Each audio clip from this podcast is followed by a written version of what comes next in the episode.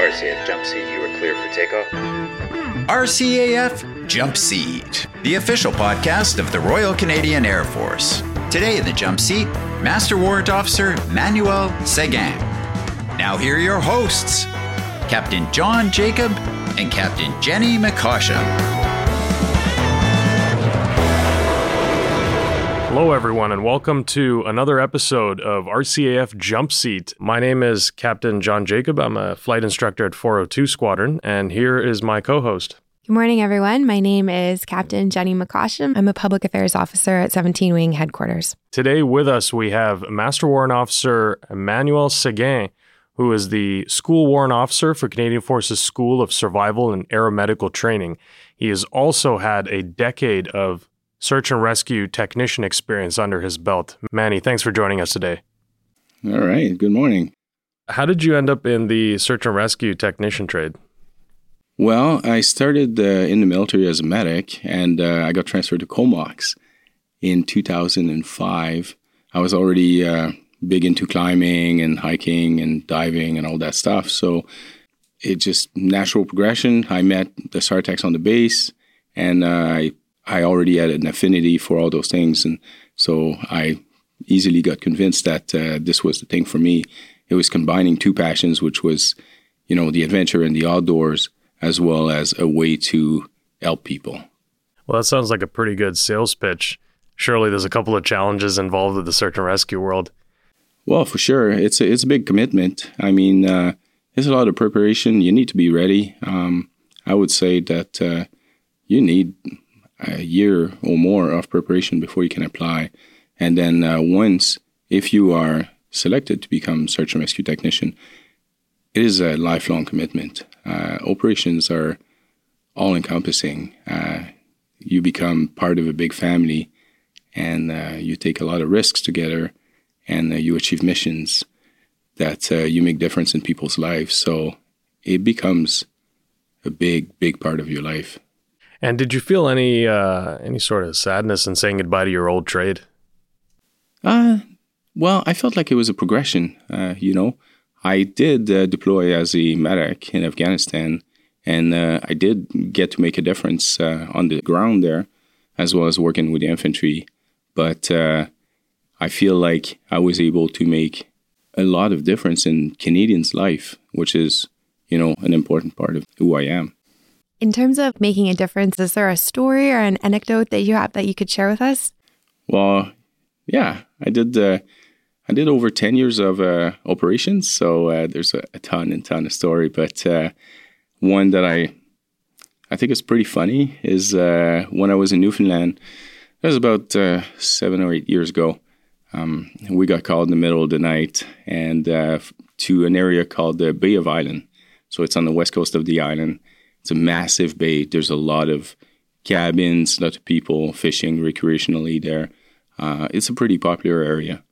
And uh, of course, Newfoundland, so it was foggy, middle of the night.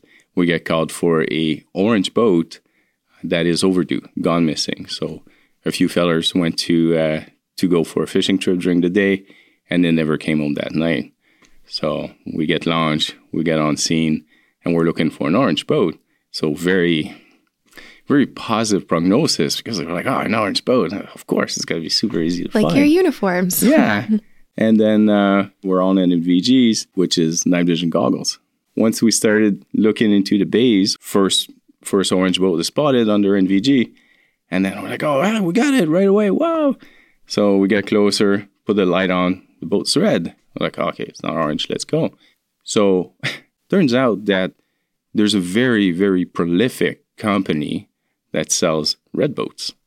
And everybody in that area owns a red boat on shore. Oh, no. So we spend the entire night looking for an orange boat, and there's a red boat every couple hundred meters. So, yeah, a red boat and an orange boat under NVG looks exactly the same thing. Thankfully, we found them, and they were not in danger. They uh, they were able to make it to shore.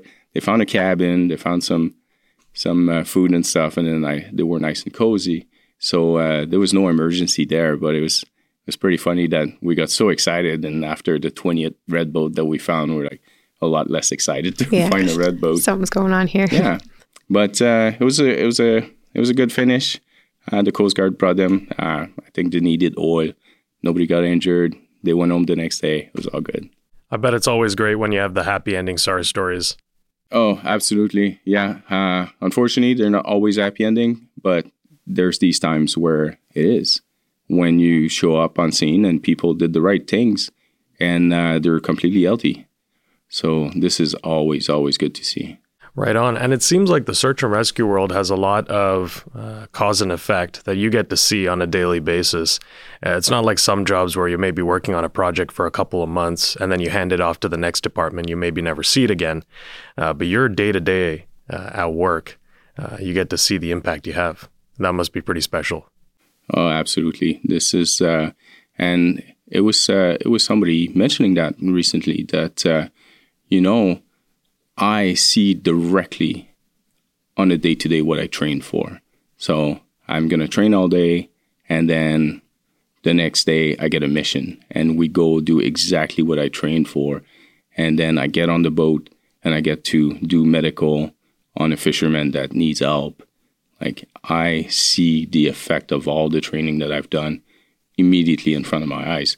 And uh, I think it's important to pass on that message that everybody even though they don't see the effect directly, everybody has an effect on, you know, the outcome of that mission. I'm talking here about the technicians fixing the aircraft and working extra hours, working extra long to make sure that there's an aircraft on the line to go do the mission.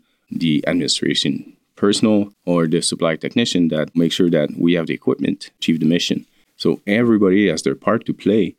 And I think it's important that we bring back these stories these success stories so that everybody feels like their part makes a difference. So, from the sounds of it, uh, with search and rescue operations, this is probably the most operational when you think about being at the pointy end at a constant rate. The most operational kind of community we have, certainly within Canada. And the squadron has to be a very special makeup and a pretty unique dynamic, I think, to function like that day in and day out. Yeah, absolutely. Well, I, I would say that uh, from my point of view, we are extremely operational. I can't talk for everybody else, but uh, the operations of squadron is 24 7, 365 days a year. And uh, everybody trains together. We become this, this kind of this crew. We always talk about the crew concept where, you know, every person in the crew has something to say and every person can bring something to the crew. And also everybody can say no so it doesn't matter the rank or the training of that person at any time in this crew. If somebody says, nope, too dangerous, then that's it. Uh, it's important to respect that. And that respect and that trust in people comes through tremendous amount of training as well as uh, difficult situation that you find yourself in on missions, right? Um, it doesn't take many times to be flying in the middle of the night in complete terrible weather and everybody is scared because I don't care who you are, you get scared sometime. Uh, you create that bond, you create that trust. And then if you make it to the end of the mission, then alive, then you trust the people that you achieved the mission with. Right? So it is a big family. Uh, those bonds are la- long lasting. And um, trust is the most important thing, I'd say. So, would you say, would you have a story or something to share that you can give an example of where you experienced that and then you fostered that sense of trust with your crew? I spent four years in Newfoundland. Most of the flying on missions is always in bad weather. So, I'd say every time you go out, you have to be fully trusting of your, who you're with. Otherwise, what's going to lead your decision making is not going to be the best outcome it's going to be fear. And this is not the right mindset to lead the mission. So I have no doubt that there's a lot of training that goes into preparing a SARTEC before you start conducting missions. But surely there's times where you run into situations that you've never seen before, right? Oh, absolutely. Yes. Uh, it's funny you mentioned that because I was just having this conversation last week about. Uh, I was recently at the Senior SARTEC Working Group, where we talk about uh, the new procedures we want to we think that uh, we need to uh, implement or missions that some of the members have encountered during the year and things that we think we need to change. And uh, one of the biggest takeaway from that conversation to me was that we need to be able to improvise and adapt. You can't train for every situation, you just cannot. But if you're trained enough that you still have bandwidth to think outside the box during a mission, this is where you're going to be successful. Yeah, and that's that's a fantastic point. It makes me think about how uh, every aircraft in the RCAF is uh, supposedly a secondary search and rescue asset, which means at any time we could be conducting a mission and be asked to conduct search and rescue. Now, we don't have nearly as much training as search and rescue technicians or the SAR pilots and flight engineers uh, in the SAR world. Uh, so, what are some things to consider then for those air crew and uh, back end crew?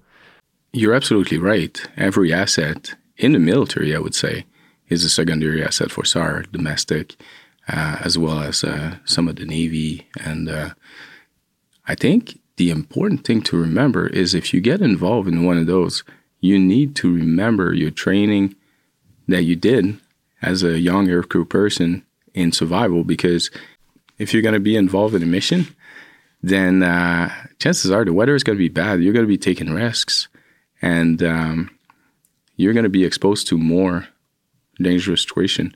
So that aircrew training that you know the member got 10, 15 years ago, or maybe just as recently as last year for Jenny here, um, go through that in your head. So, Jenny, you would consider yourself somewhat removed from the front line of search and rescue operations, but you got to do land survival not that long ago. What was your experience like? I would say I'm naturally a very outdoorsy person, so I would maintain those skills on my own freely, and it's it's helpful if members also do that. And I I really loved the solo phase. I think a lot of people struggled, but it was very purposeful. We had so many activities that we needed to do. You didn't have time to think, and it, even just being out there in the stillness of the wild was so peaceful for me. And experiencing like making your own everything, like boiling the water and potentially catching your own rabbit, the concept pretty cool. Some people caught their own birds and just making your own shelter and then falling asleep looking at the stars was a really awesome experience. And what were some challenges you came across during that training that really kind of stuck with you as you move forward? I would say you have to once you start your fire you're set. But sometimes starting it you're the the wood might be wet because mine was in the winter or you don't have enough birch bark. So i could see myself getting frustrated. I'm like ah my evaluation's in 20 minutes. So just like getting that moment and taking a breath and breathing and just having faith that you will start the fire because that's all you've been doing for the past four days is learning how to do that. That was probably the biggest challenge. I bet uh, so, Manny, you see a lot of students from all walks of life come through CFSSAT, I'm sure, for their land survival training. Oh, yeah. And you get a very short window to impress upon these students how to behave in a survival situation because it might be the only thing separating them from successfully or unsuccessfully surviving. How do you get that across in as little as four days? Well, um, there's there's two. There's all we try to get it across, and all we measure all this point got across. So it's just repetition. You know, the students students come to the school. The first thing we tell them is this is a training that you never want to use, but you got to remember it because when you get to use it, you need it. So um, we repeated that often and always. But uh, the measure to me to see if this person has retained the information or is, you know, thriving in that environment is that when you go meet someone that's been alone for three days, and a lot of people have never been alone for three days in the wood by themselves, let alone camping. Some people have never gone camping.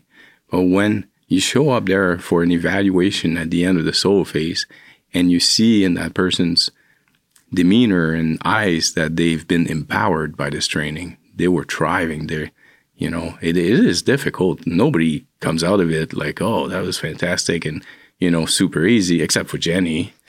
but uh, the sense of empowerment that the people get out of it, I think is the long lasting memory that they get.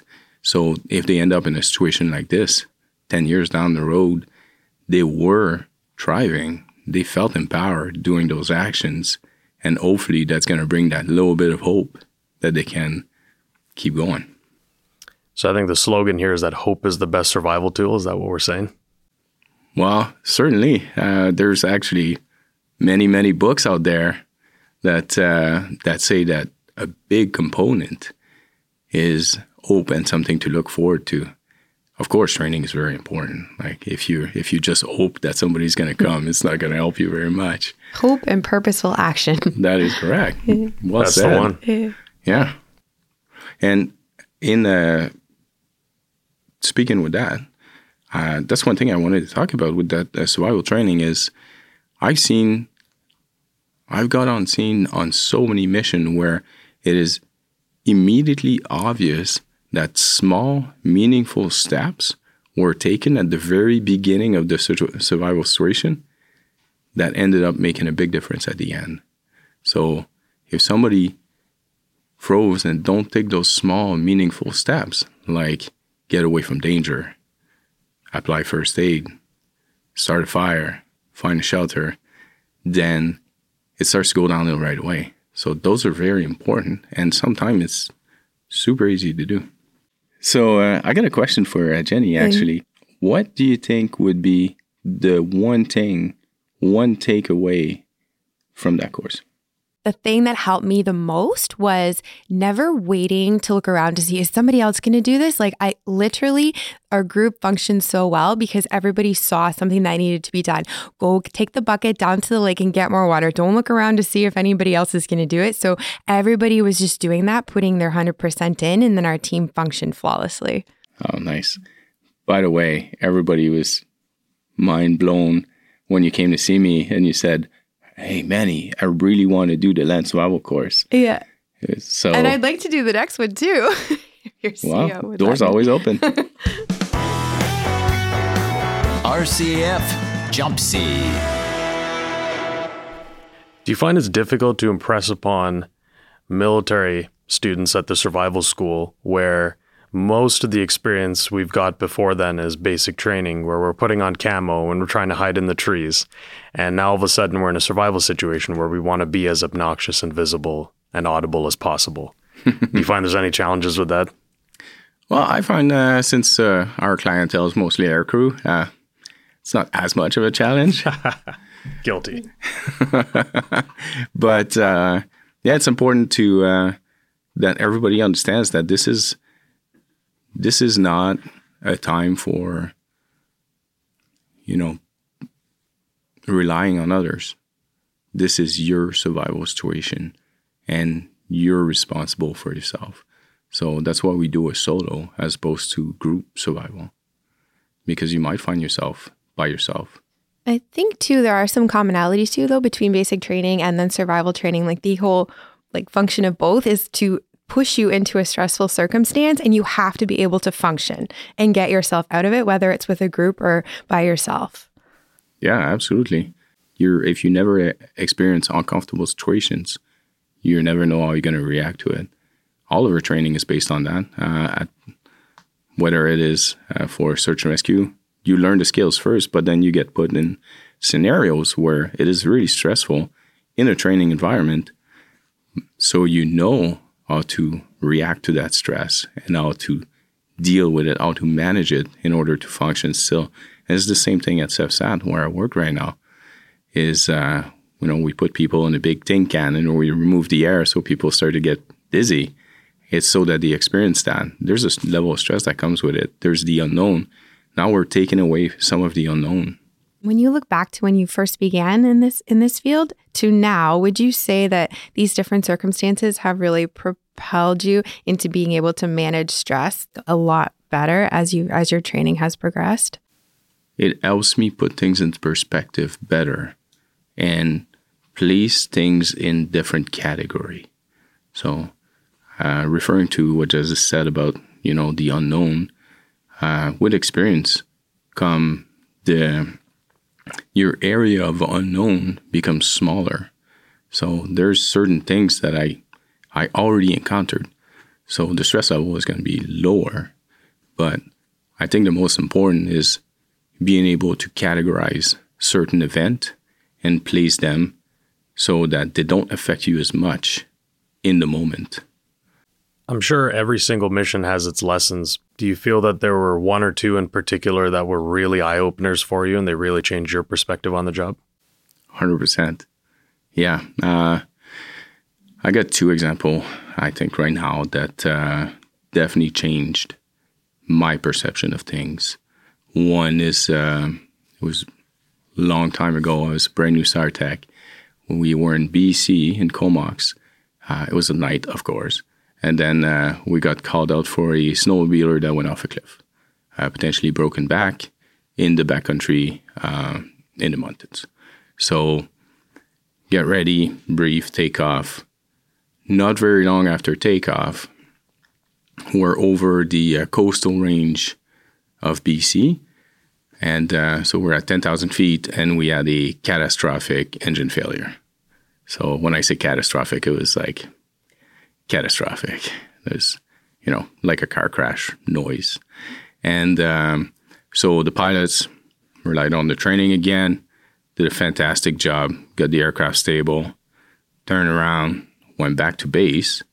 Uh, very tense moments because we don't know what happened, right? And then, um, so we made it across the strait again on two engines and then land on the base. But the mission's not done right? There's somebody in the mountain with a potentially broken back freezing right now. So you can't let that affect you. Everybody's, you know, pretty stressed about what just happened, but you got to shake it off.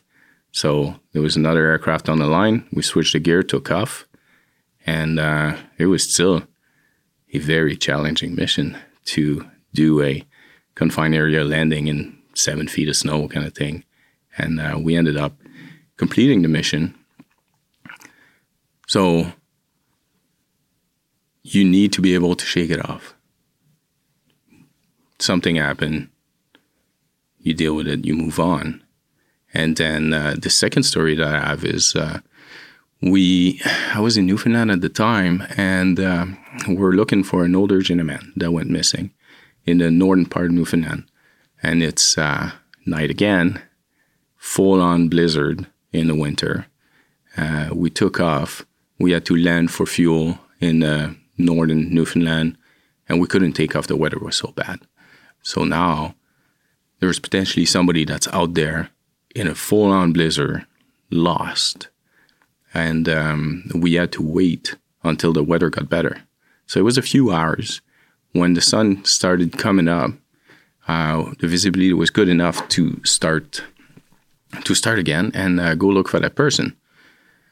And then we search, and it was there were cabins, and we hoisted to several cabins. There was footprints everywhere, and we're like, "Ah, oh, that person was here for sure." And finally, um, in mid morning ish, there's uh, other assets that started showing up, and one of the uh, civilian helicopter that came to help as a secondary SAR asset located the person, and the person was unresponsive. They're like, it's over. We found the person. They're unresponsive. So we're like, okay, mission's still ours. We're going to go check. We landed right beside, ran to the person that was unconscious. And my partner at the time, because there was hypothermia, the last thing to go is ciliary reflex. Ciliary reflex is when you when you touch your eyelashes. That's one of the last thing to go in hypothermic person. Well, lo and behold, that person has a reflex. That person is still alive. Wow. We're talking about an elderly gentleman that spent the entire night in the open in a blizzard.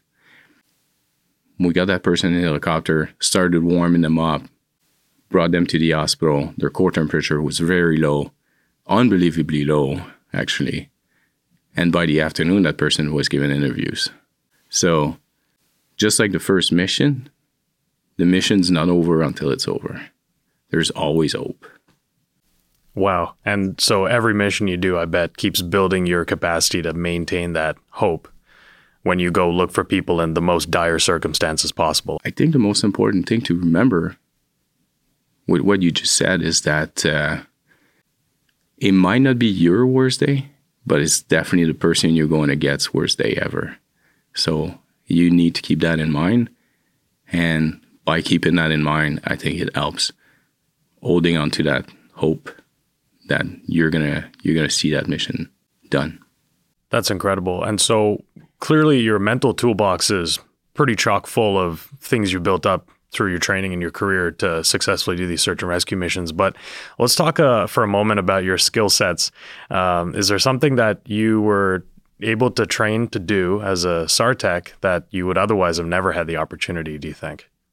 I think being part of something bigger than yourself definitely helps you push, helps you want to be better, helps you want to be just as good as your peer because you want to be that person when you get on the ground. You want to be that person that's able to overcome that challenge.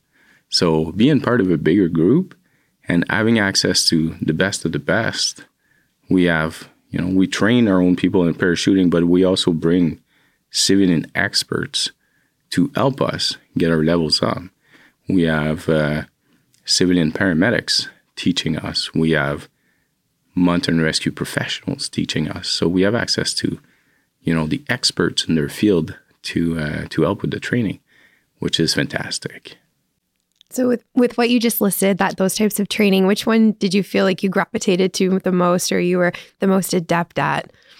Oh God, uh, well, mountain mountain is definitely my thing. It was always my thing, and I love the mountains. So even though I was a medic before, and you know the medical aspect is big, like it's very very important. And the SAR trade is probably the most important. Mountain is definitely my my coup de. These days, there's a trend uh, across most armed forces, especially ours, where we're looking to modernize everything. The Navy is looking at flying drones off of ships. The Air Force is looking at unmanned aerial vehicles. The Army's been using remote controlled droids to dismantle bombs for quite a few years now. Do you think there's a space for this technology to come into the search and rescue world, or do you believe that something so personable, human to human, ought to stay with humans? I'm going to caveat this by saying that this is this is me, Manny, my experience, and uh, as I stated earlier, uh, before we started the show, then um, I'm not the most technically technologically adept, but uh, I think it's important that we embrace technology in order to facilitate these things we're trying to achieve. So, whether it's the use of sensor suites that are, you know, very, very capable nowadays, or faster aircraft, or drones to locate the, the people, I think it's very important that we embrace that. What I think personally, though, is that the the human aspect, having somebody show up on the ground on your worst day ever, and being able being able to bring a certain level of calmness to the situation that this person finds find themselves in, or applying medical acts, just comforting the person that's on the ground that just suffered a tragic loss. The human aspect is always going to be required, in my opinion. RCAF Jump Seat. All right, Manny. So now we're going to switch gears a little bit and we're going to move from the jump seat to the hot seat and throw a couple of rapid fire questions at you if you're ready. Let's do it. Coffee or tea before a mission? Coffee, the stronger the better. I wanted to show up on a drug test. Right on. we're going to have to redo that one. Sorry. What's the most unexpected item in your gear? Ooh. I'm going to say those three in ones coffee thing because we always have uh, water bottles on board. So you can make iced coffee anywhere, anytime. Okay, I'm seeing a trend here. Early bird or night owl?